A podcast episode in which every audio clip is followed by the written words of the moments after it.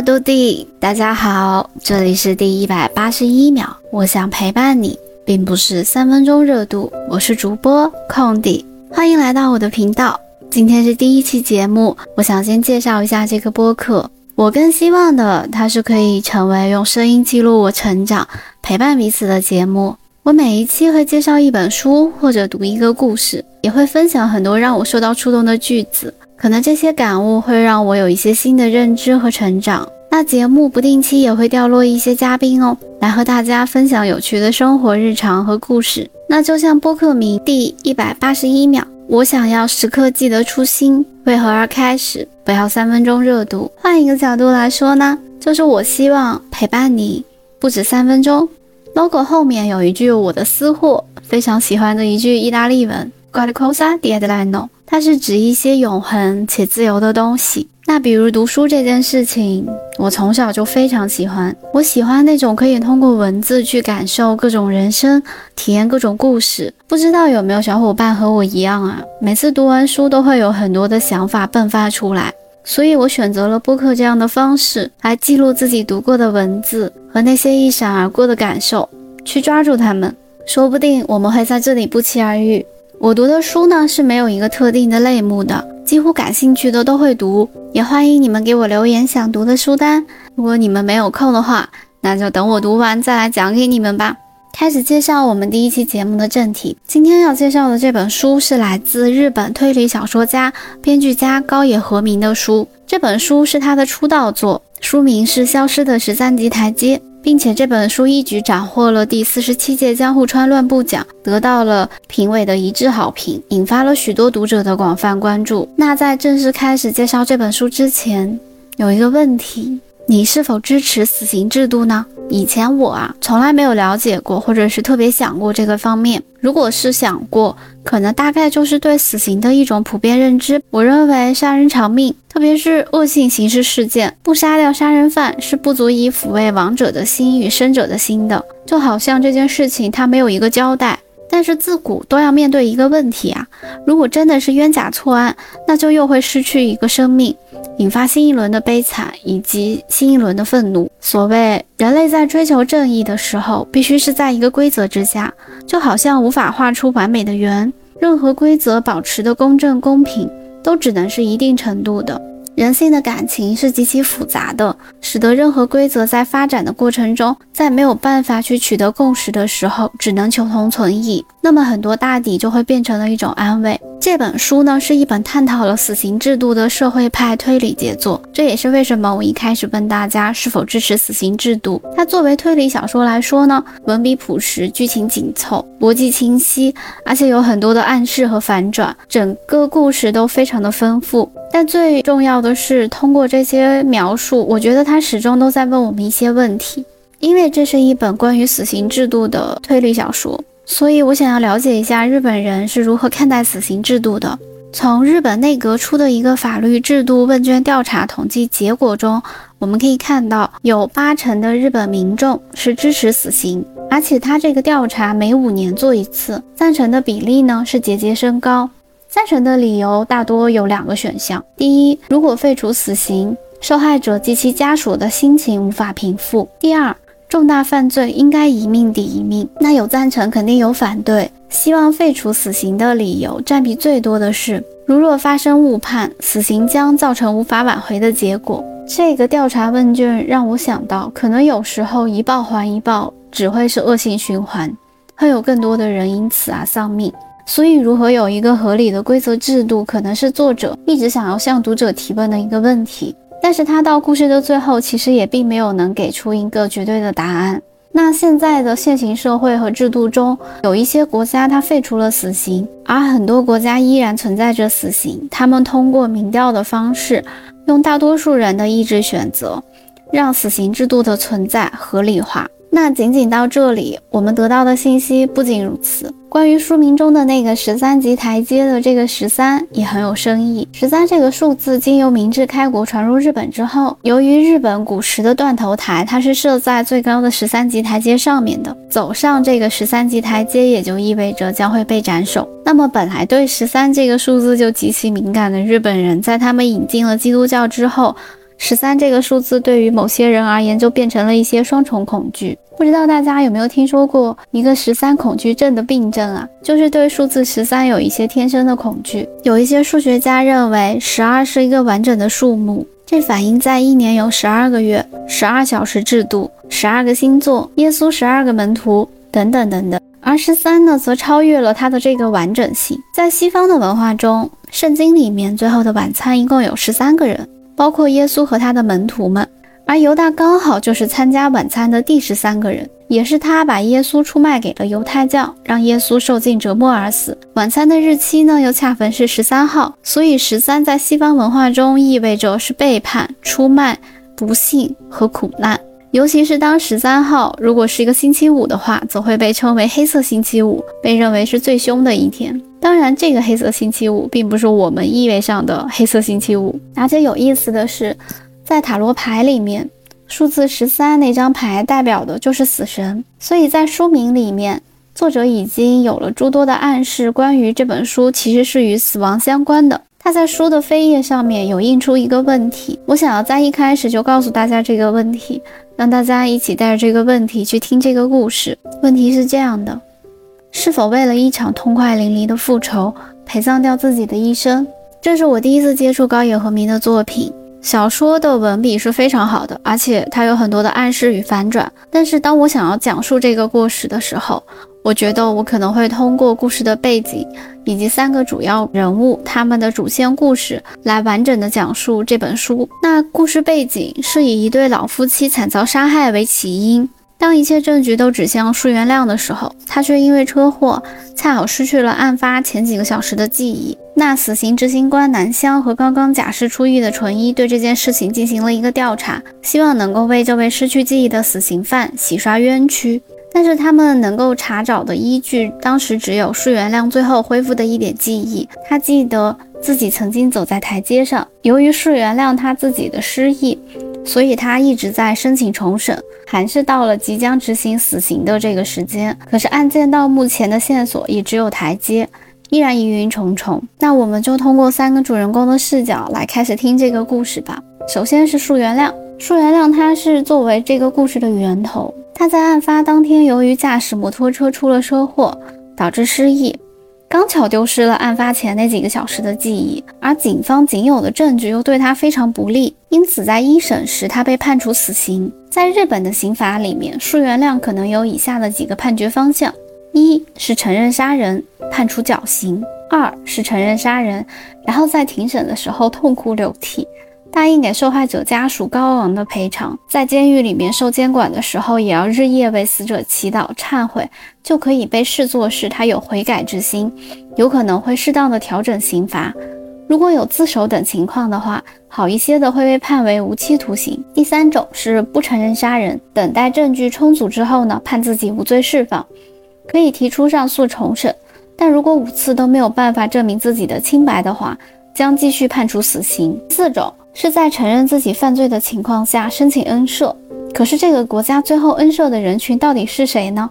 这个标准其实并不明确，因为树原谅他自己肯定不会相信自己会杀人，但又想不起来案发的时候到底发生了什么，所以他就选择了第三种情况，不承认杀人，一次次重审，然后就背着死刑犯的身份在监狱里面每天胆战心惊，每天都祈祷着不要有人来把他带走，送上绞刑架。也是因为树原谅。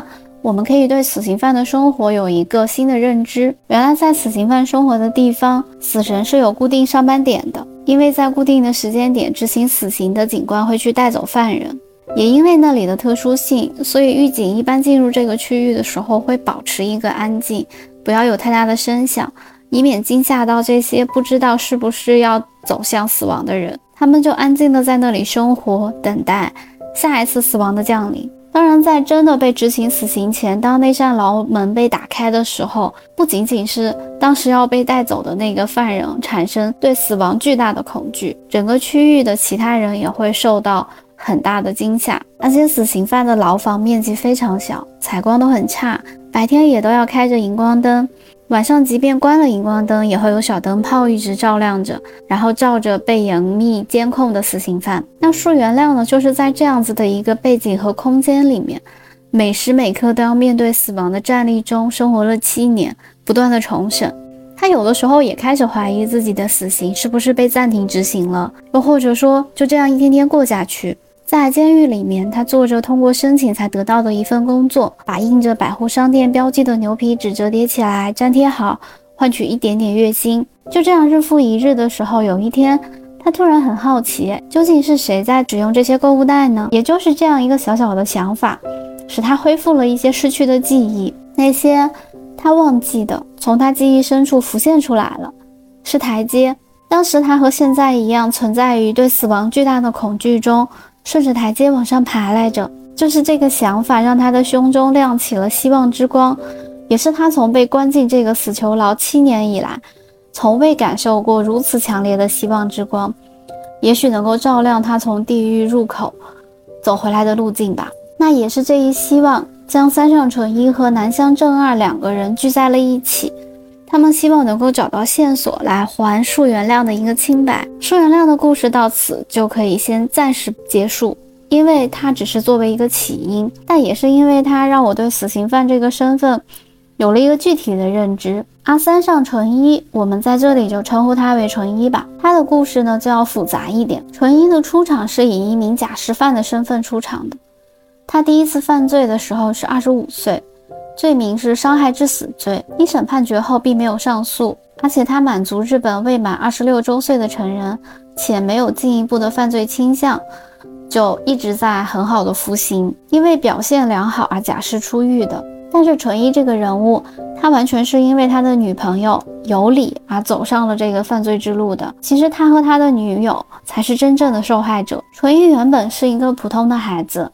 改变他的事情是在他高三那年发生的。他本来呢是去享受有生以来第一次与异性过夜的快乐这件事情，他就瞒着父母说要和朋友外出旅游，但是到了该回家的日子也没有回去，因为两个人当时在外面玩得很开心，加上他们遇上了一个人佐村公介，这个改变了他们一生的人。佐村与他们年纪相仿，而且佐村家的生意和纯一爸爸的生意是相同的一个行业，就很能聊得来。在两人很不想回家的时候，佐村就邀请他们去家里玩。但是佐村这个人，他一开始醉翁之意就不在酒，他不仅伙同同伴强奸了纯一的女友有理，而且想要通过塞给纯一一笔钱，把这件事就了去了。那这件事情发生的地点也很微妙，他就是在树原亮出车祸的那个地方千叶县，而且日子呢又刚好是同一天，这也就为后来的反转埋下了一个伏笔。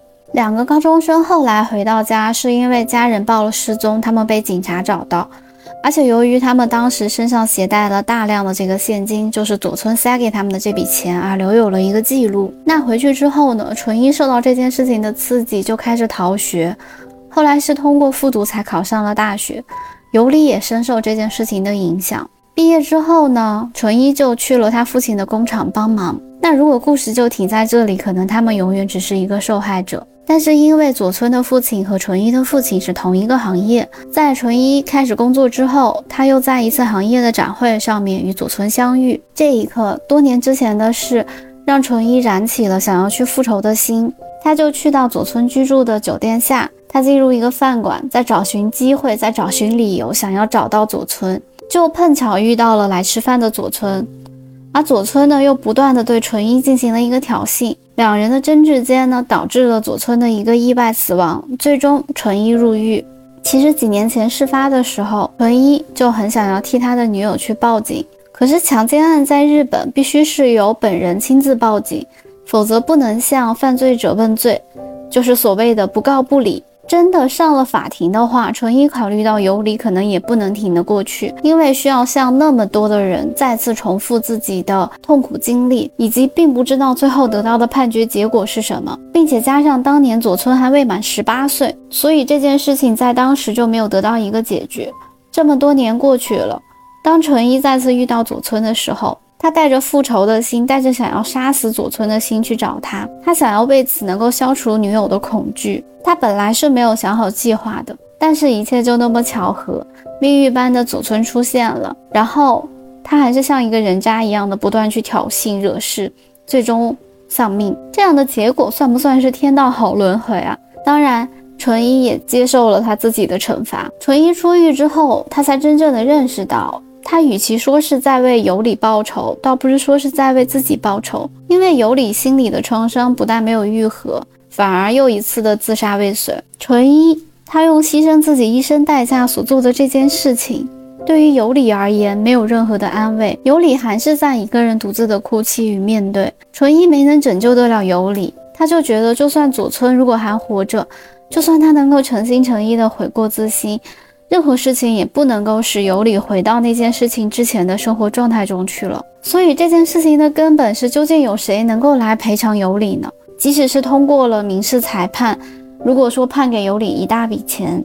但他的心、他的经历、他的过去再也买不回来了，所以伤害罪就只适用于肉体创伤毁灭的人心，却根本就无人理睬。到这里，可能是纯一真正认识到他付出了什么样的代价，而最后得到的结果，可能并没有得到缓解，而付出了更大的代价，而且使情况变得更加糟糕。纯一就印证了输的飞也那句话：是否值得用一场酣畅淋漓的复仇？来陪葬自己的一生呢？纯一的故事到这里，我觉得让我很受触动的是他女友经历的那一部分，也是他一直想要说的那些受伤的心灵如何去处置。纯一这个案件里面，尤里其实是很痛苦的。他作为被害人，因为羞耻心和恐惧，事实描述不清，或者说证据不足。或者甚至说证据消失的很多因素都会发生，所以即便是真的发生了这种民事判决，对尤里可能会是第二重伤害。这一点其实我们可以通过另外一本书窥之一二。我之前有读过日本的另外一本书，叫《黑箱：日本之耻》，作者是伊藤诗织，他是一名日本的自由记者。然后在受到强奸之后，他通过从自己报警到如何。被处理的整个事件中来做了一个发声，然后这本书是在二零一九年出版的，有兴趣的小伙伴可以去了解一下这本书。那在这里我就不再做更多的介绍了。除去纯一这个人呢，我们就可以讨论一下南湘这个人的故事。南湘其实，在故事里面啊，他是一个妥妥的好人。他十九岁的时候就当上了看守。他只用了一年的时间吧，大概就对这份工作有一点失去信心，或者说使命感就消失殆尽了。但是他依然干了将近三十年，完全啊就因为他觉得可以看到囚犯被释放、走出大门这个情节，就好像我看着一个罪犯又被挽救过来了。但是，一开始他。看到招聘官的广告的时候，根本没有写说教官的工作包括了执行死刑。广告上面只写到说这是一份非常值得做的工作。工作内容呢为改造罪犯，引导罪犯重新做人，防止罪犯隐藏或者销毁罪证，保证对拘留中的被告人的公正审判等等等等。听起来是那样的一个正义的职位，可是真正如何对待眼前现实中存在的那些犯罪者，其实是对于南湘那样监狱行政管理最前线的看守们来说。是一种左右两难的情况。那这个左右两难到底如何来形容呢？就是在一次监狱活动中，南湘在运动场上负责监视参加运动会的囚犯们。他突然在那一刻意识到，这个监狱里面竟然关着三百多个杀人犯，这意味着什么？意味着从这个世界上消失掉的三百多名被害人就是被他们杀害的。也就是在南湘意识到这一件事情的时候。他刚好要通过他晋升的第一道门槛，进行一个终极考试。在这个过程中呢，他学习了刑法史。那刑法史中有两种理论可以来解释，就是说，一种是报应刑论，主张刑罚是对犯罪者的一个报复；另一种是目的刑论，以教育改造犯罪者、消除社会威胁为主。那这两种思想是经过了一个长期的争论，最后两者结合。自己的所长，然后发展形成了他们现有的一个刑法体系的一个基础。只是由于不同的国家、不同的法律，他们所选的侧重点其实是不同的。那一般来说，欧美之类的国家大多倾向于报应型论，就是主张对犯罪者的报复；而日本呢，它更倾向于是一个目的型论，就是以教育和改造。然后消除社会威胁为主，那这些理论的学习就让南湘意识到他自己感觉到为难的东西是什么。他在执行的那个严格的管理条例，表面上好像是说在进行一个教育的主义，实际上呢却是对罪犯进行了一个严加的管制。这完全是一种形式与内容上的分离的一个管教方针。也就是在那一天，南湘在杀人犯的背后看到了以前没有浮现过的被害人的灵魂，所以他清楚地意识到了自己要选择一个什么样的道路。他认为惩罚犯罪者就是他自己的工作，因为他只要一想到被害人，他就会认为报应行论绝对是正义的。所以从那之后呢，南湘就非常认真的开始工作，而且他很顺利的通过了那场中级考试，就结束了培训之后，又晋升为副看守长，上级对他的评价也很高，就把他调去了东京的拘留所。也是从那个时候，南湘真正开始接触到了执行死刑。在南湘第一次路过为执行绞刑啊建造的设施的时候，他是这么描述的：漂亮的外观与外观不协调的坚固的铁门。让看到他的人联想到残酷的童话故事，南湘在那一刻内心就已经涌上了一种说不清道不明的不安。但是当他真的要执行死刑的时候，关于如何执行的细节，除了他自己学习是别无他法，因为他即使去问到前辈，也不会得到满意的答案。大家都好像做了什么见不得人的事情似的。沉默不语，在这种背景之下，有执行死刑经验的管教官是很少的一些人。那也是在这个时候，我们可以通过这些教官他们的眼里，又印证了一次，在这里，死神是有一个固定的上班点的，他们总是在黄昏的时候到来，那就是死神啊！只要有一辆公车吱的一声停在了办公室前面，就危险了。那辆公车送来的就是执行死刑的命令啊！这一点和树原亮接触到的死刑。死神上班的时间是不一样的，但是死神好像在这个地方，他有一个固定的上班时间，也是通过南湘这个人物，我们可以看到一些作为执法者、死刑执行官的一些工作内容。比如说执行死刑的地方啊，它是一个有不到十级台阶，走上去要比一般建筑矮得多的一个二层建筑。为什么是这样呢？因为很多死刑犯他因为害怕是很难走上很高的地方的，而且执行死刑的按钮有三个。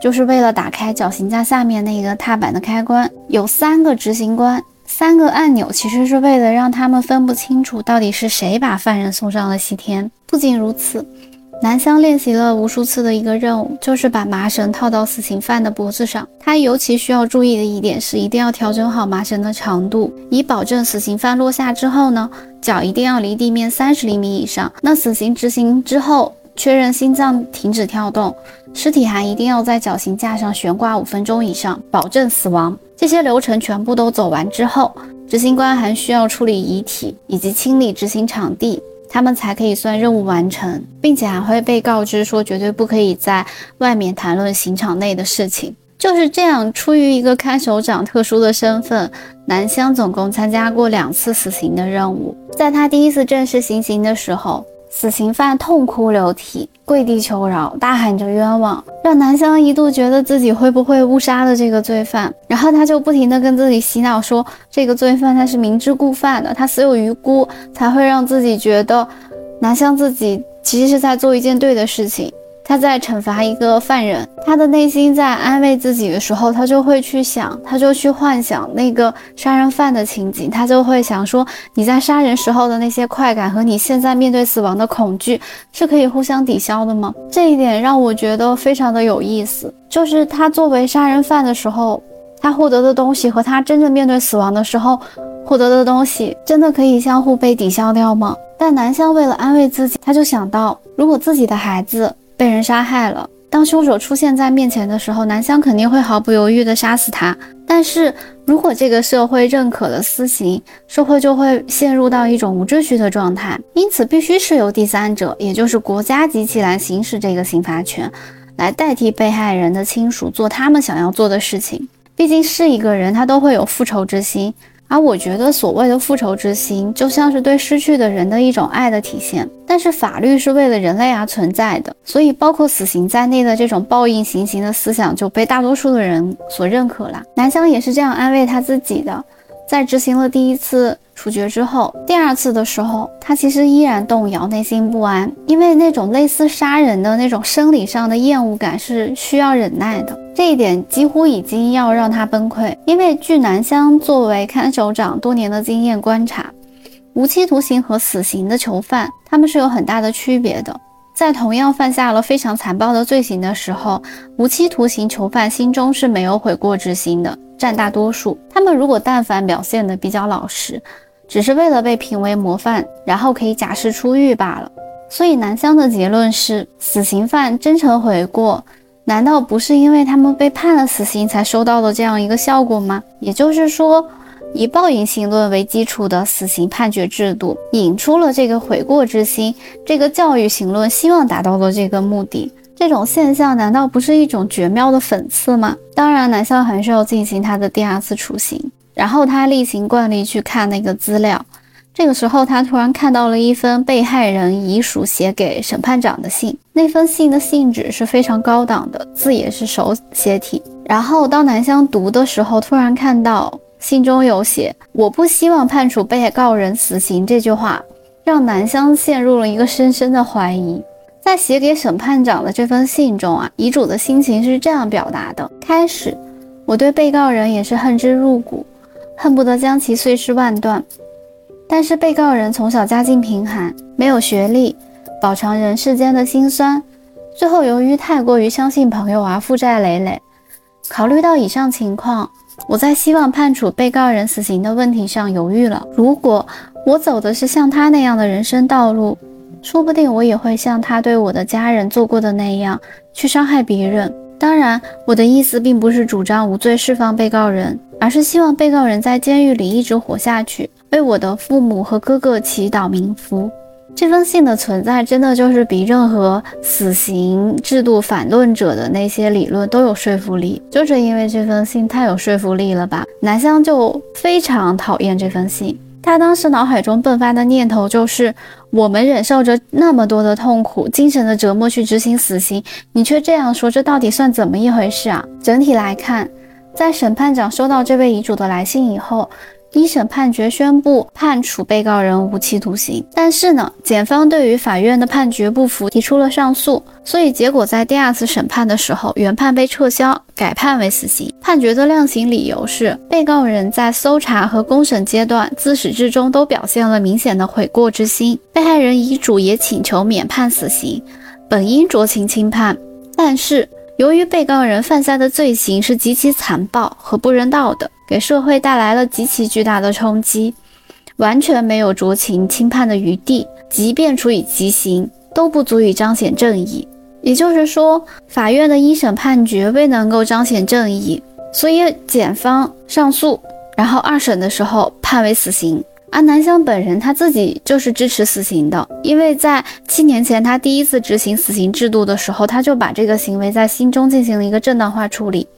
就是因为他考虑到，如果自己是被害人，那么一定也希望杀人犯一定要得到应有的报应，这是从被害人因果报应的情感出发的一个结果。可是如果不考虑被害人的感情，那剩下的就只有法学家们建立的这样一个条框、一个法理了。因为犯罪嫌疑人侵害了法律所保护的利益，即法益，所以应该被判处死刑。可是这个时候，南香又注意到了遗嘱的这封信。这位女性，她虽然说家人都被杀害了，但是她并不希望被告人被判处死刑。这一个事实，把南湘做梦都没有想过的问题就给摆在了眼前。那么，他要去执行的这场死刑，到底是为了谁呢？因为南湘本人和他的同事们是没有任何理由、没有任何必要的理由去杀死这个杀人犯的，而违背了被害人遗嘱的一个意愿，给予了犯罪者绝对的一种报应，这样会不会精神上进一步伤害到被害人呢？所以。这些种种的事情出现的时候，就说明在用一刀切的法律制度处罚犯罪的时候，人们的感情多种多样，太复杂了，这是一个不容忽视的事实。也就是在这里，我突然想到，为什么这么多年，很多的一些复仇剧、一些推理小说，很多人他一直希望那些仇人一定要活着，他们背负着那些内心受到的谴责和折磨，一直活下去，又何尝不是一种对他们的？报仇或者说是一种报应呢？不仅如此，南湘第二次执行的时候，其实还出现了一些小的故障，就是他们当时有一个年轻的执行官，因为他害怕了，就没能按下这个按钮，然后那个踏板就没能被抽掉，也因为这样就暴露出了究竟是谁要杀死这个罪犯。就在大家等待的时候，南湘觉得等不了了。再这样把一个脖子上套着脚绳的人放在踏板上，继续忍受死亡的恐怖，哪怕延长一秒都太残忍了。所以南湘就一把推开了他同事僵硬的手指，然后用自己的手按下了这个执行按钮。就这样，他脑海中只能想出来一句话，就是我已经杀了两个人了。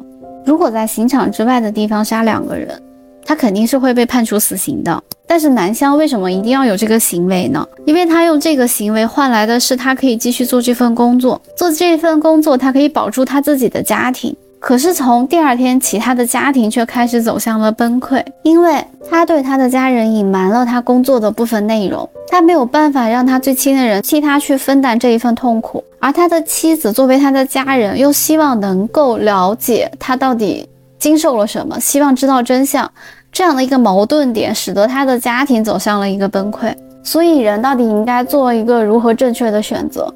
你想要独自背负一些事情的时候。你是否有真的考虑到爱你的人？可是爱你的人想要替你分担的时候，又没有办法完全的考虑到你的处境。就所谓人没有办法真的设身处地去替别人着想，因为我们都没有办法感同身受别人的处境。那有了这两种合法杀人的经历。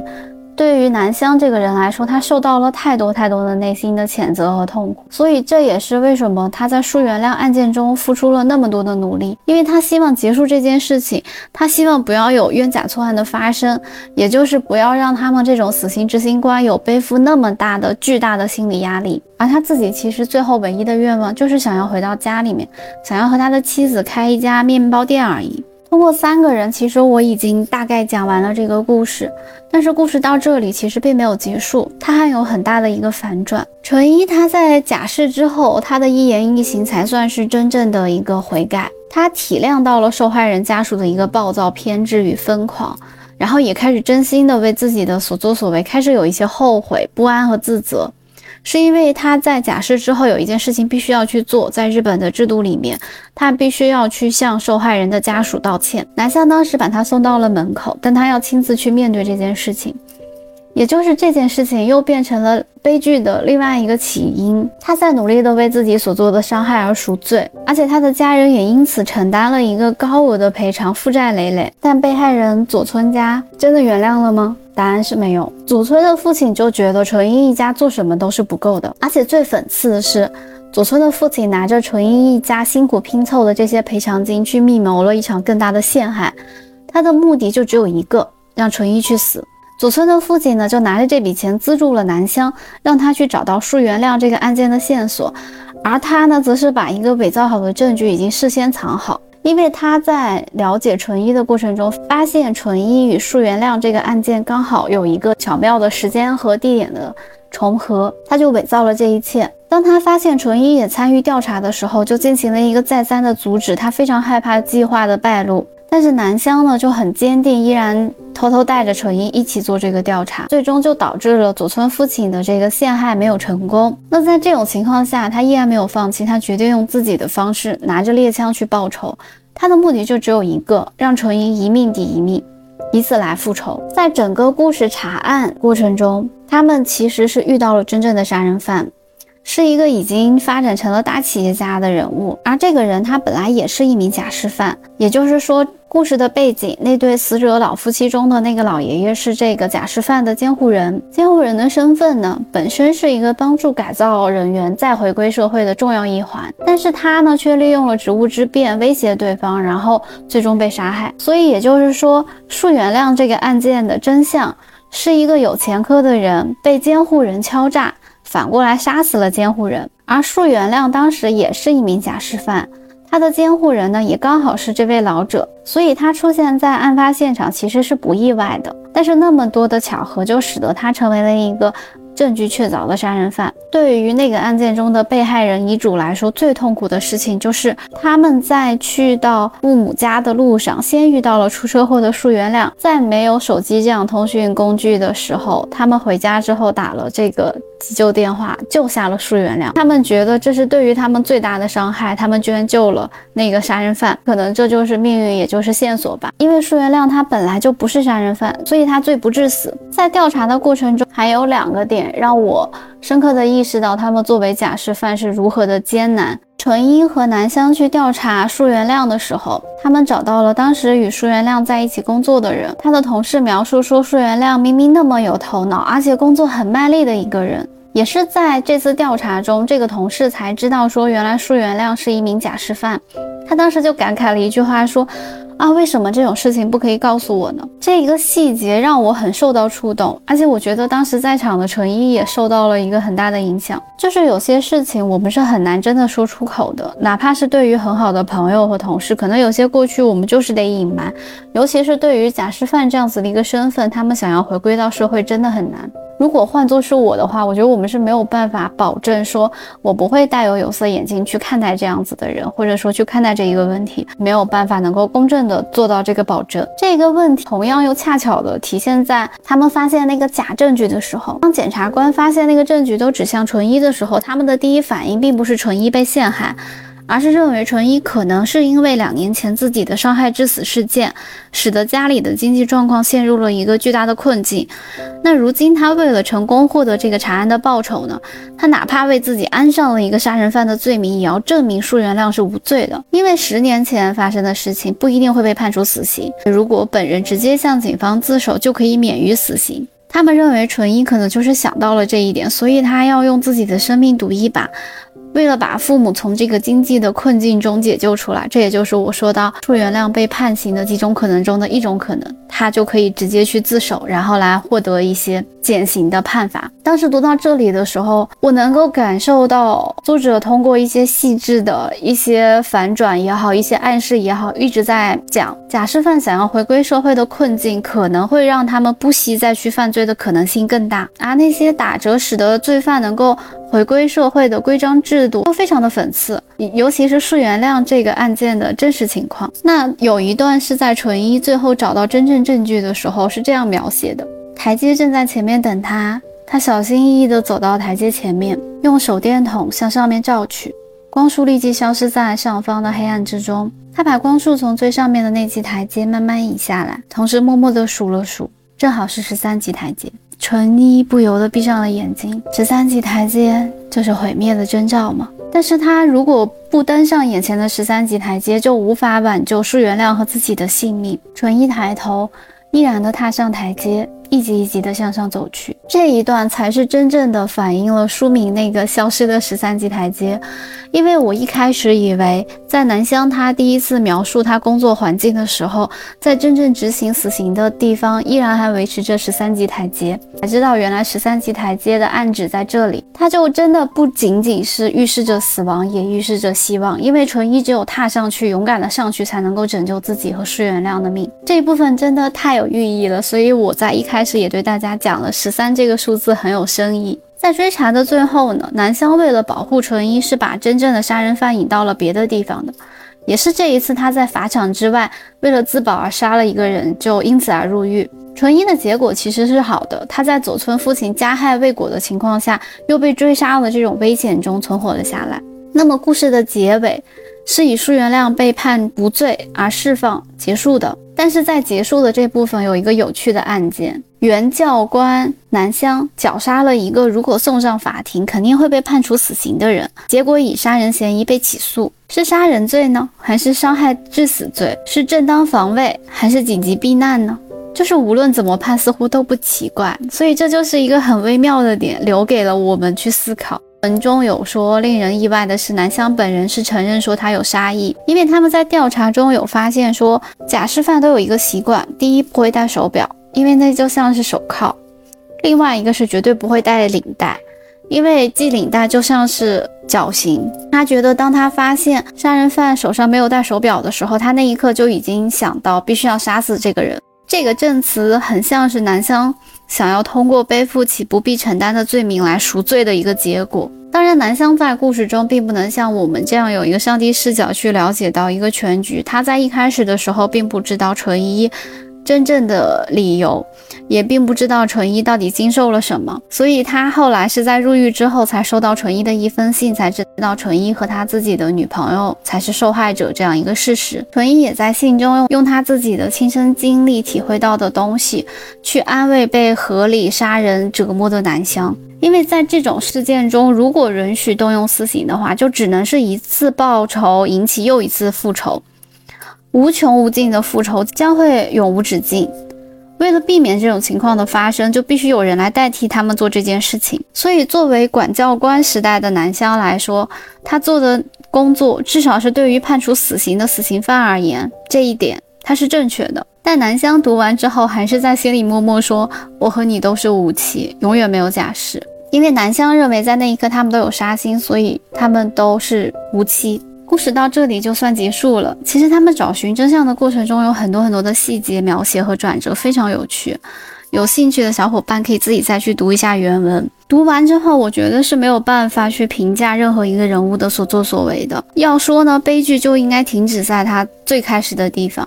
对于我一开始问到的那个问题，你是否支持死刑？我觉得文州南湘他有一个回答，也不知道是不是作者的回答。他是说。死刑制度是被这些死刑犯自己维持的，为什么总有这些人冒出来？我觉得这句话很好的回答了那个问题。看完这本书到这里，心里面还是很难平复的。悲剧一旦发生，牵扯到的就不只是一个家庭、一代人之间的事了，它可能就会像被辐射一般，不停的向横向啊、纵向的去扩展。而且这一个制度的发展和执行，我们需要从更多的角度去了解和认识。制度的发展一定需要很多的案件以及经验不停的堆砌。我们才能够尽量的去规范，可是如何才能够抒发我们心中的正义呢？到底是执行死刑，还是说让他背负着罪恶永久的活下去，或者是让他承受更多的肉体折磨也好，精神折磨也好？到底哪一种复仇才是让我们能够合理的抒发呀？到底是哪一种才可以让我们的内心真正的得到安宁呢？到这里，我讲的这一本书就算结束了，但我想要推荐一个电视剧。最近刚刚开始连载的，由韩国漫画改编的一个韩剧，剧名是叫《国民死刑投票》。剧情是讲一个匿名者带着一个狗面具的人，他就在国民间审判那些巧妙的绕过了法律死角，然后没有罪的那些，但真正的恶魔。的时候，他与一些警察呀、检察官等机关的这些人发生摩擦而展开的一个故事。某一天，全国人民都下载了一个手机软件来进行国民死刑投票。嫌疑人呢，就展现自己的犯罪事实，然后全民投票，根据赞成或者反对的结果来处置这个嫌疑人。如果赞成，大多数则执行死刑。这部剧我想要放在这里推荐。因为他的目的和反思跟我讲的这本书作者想要问的问题是一样的。国民投票的主要问题是：万一嫌疑人是被冤枉的，无辜的人怎么办？嫌疑人的人权又将如何得到保障呢？误判的可能性、不妥当的判决、没有办法发挥作用的补救措施等等。那怎么可以通过一个多数人的投票来决定一个人的生死呢？这样的报仇真正的目的究竟是为了谁？以恶制恶，为了一场报仇，究竟都要付出什么？什么才是真正的正义呢？今天的故事到这里就要结束了，希望有想法的小伙伴可以留言给我，然后我们可以一起讨论。那感谢大家的收听，今天的节目就到这里，我们下一期再见吧。我是空地。